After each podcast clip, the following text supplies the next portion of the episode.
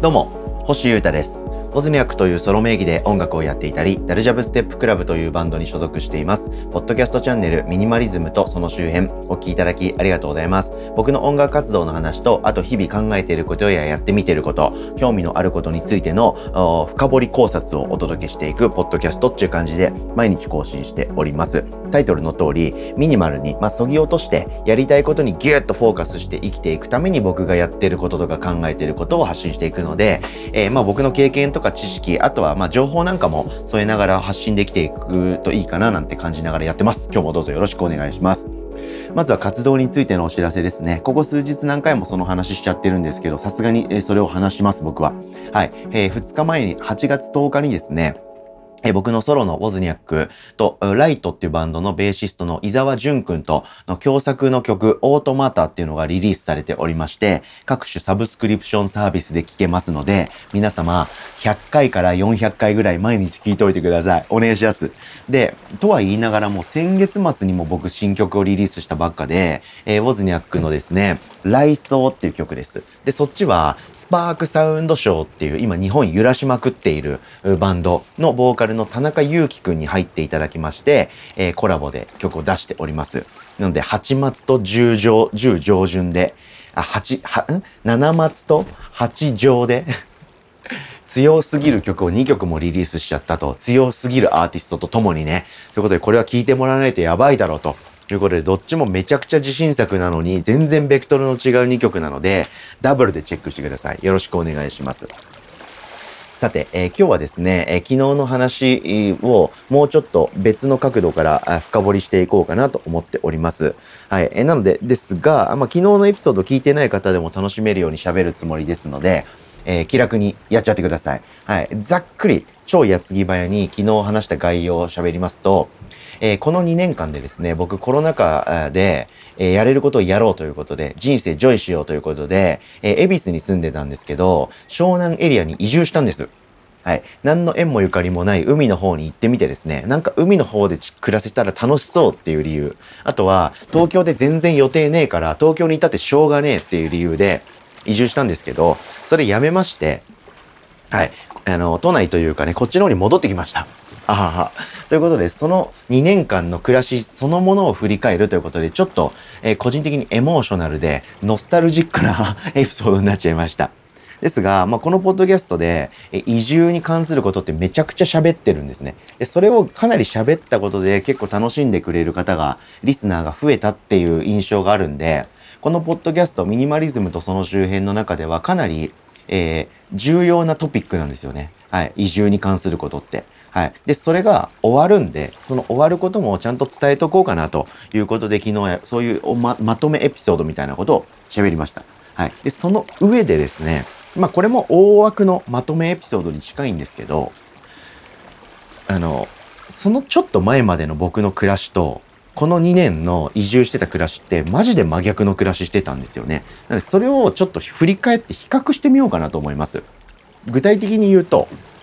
えー移住までのですね、えー数年間は僕はちょこちょこ拠点は変えつつだったんですけど、簡単に言うと、ノマドワーカープラスミニマリストっていう感じの暮らししてました。はい。えー部屋はですね、寝れればいい。なので寝れる、そして物販とか、えー機材とか着替えとかを置いておけて充電もできる。はい。あとは駐輪場もついてる。はい。これだけをですね、自分の部屋に求めてました。なので、それしかない部屋に住んでたんですよ。で、食事とかは、えー外ですね。まあ、コンビニとかスーパーで買ってパクッとゆで卵を食べるとか、はい。ジムでプロテインを飲むとか、はい。そんなことしてました。あとはまあ飲食店でですね、えーご飯食べるとか、そんなことをしてて。で、運動とかお風呂は、えースポーツジムでやってました。はい。で、デスクワークはカフェでやってました。はい。ほとんどデニーズかスターバックスでやってました。はい。そんな感じです。で、ひどい時は、寝泊まりはですね、満喫とかでやってました。あと、友達ん家に泊めさせてもらうとか、やってました。そういう風に、ほとんど全ての暮らしの、えアクションを家の外でやっているって暮らししてたんですよ。で、この2年はその全真逆というか、賃貸物件で僕住んでたんですけど、自分の部屋にトイレもお風呂もキッチンもあったし、ガスも電気も水道もあって、で、光回線なんか引いちゃって、Wi-Fi というか、えー、インターネットも有線 LAN で接続できるという超高速回線をゲットしたりとか、はい。そんなことやってました。真逆でしょ？はい。で、スーパーに行って食材を買って、部屋にあるキッチンで調理するとか言って、で、料理も自炊するみたいな。そんな暮らししてたんですよ。はい。で、その全てを考察してるんで、気になる方は、えー、2020年の10月ぐらいからのポッドキャストまで鬼振り返りしていただいて超聞いてください。かなりの珍道中でかなりレアな暮らししてると思いますんで、えー、そういうやつもいるんだっていうサンプルとしては面白いんじゃないかと思いますよ。で、それがどう、どっちがどうだったかって話をしたくいいんですけど、結論から言うと、どっちがいいとか悪いとかってことはないんですよ。どっちも最高です。なので、どっちにするにしても納得感があって楽しいなって感じてるんだったらどっちもいいと思うんで、今ね、皆さん、あの、聞いてくれてる方の中で、ミニマリストノマドみたいな暮らししてる方も絶対ジョイしてると思うし、逆に自炊を全部やってきっちり自分の家で暮らしてるよって方もきっと楽しいと思うんで楽しければどっちでもいいと思いますなのでどっちがいいとかって話僕したくないんですけどノマド的な方向の方がですね刺激的だったと思います。うん。やっぱり外に出て暮らしを構成するんで、何があるかわかんないですよね。やっぱり外に出て人に会って何かに触れないと人生って動いていかないと思いますんで、いろんなことがありました。なんですげえ刺激的でした。でそれに対して家で暮らすっていうのは、まあ、僕はそういう暮らしが初めてだったんでめっちゃ楽しかったんですけど、まあ穏やかな暮らしになりますよね。へ、なんというか習慣的で内省的な暮らしっていう感じなんで、なんでなんかパチパチを求めてる人は外食いっぱいしちゃうとか、ジムで筋トレするとか、カフェであえて作業するみたいなことをいっぱいすると人生楽しくなっていくかもしれないですね。はい。で、現実的な話として、なんか出費とか、その、そういう面とか、あと物の量とかっていうことで言うと、これ面白くて、ノマド的なミニマリスト的な暮らししてた時って、毎回の出費が安いんですけど、1ヶ月とか年間で言うと、あの、コストが高いんです。そして、ちょっとクオリティが低いです。うん。あの、食べ物とかも、なんかパクって食べれるゆで卵とバナナとヨーグルトと豆乳とかを僕コンビニで買ってよく食べてたんですよ。で、その瞬間出てくお金って、まあ何百円とかなんで安い感じがしますけど、ゆで卵2個で180円とかで多分コンビニで売ってるんですけど、スーパーで買って調理すれば、卵って10個200円とかで買えるじゃないですか。なんで全然安いんですよね。自炊した方が。はい。なんですけど、自炊するためには、キッチンがなきゃいけないし、調理器具が必要だし、それを冷やしとく、保存する冷蔵庫が必要だし、冷蔵庫に入れる時のタッパーとか、容器も必要なんですよね。はい。なので、そういう管理とか維持がめんどくさいし、それ自体にお金がかかるし、はい。毎月の水道代とかガス代とか、そういう月額のサブスク系がいっぱいかかるっていう。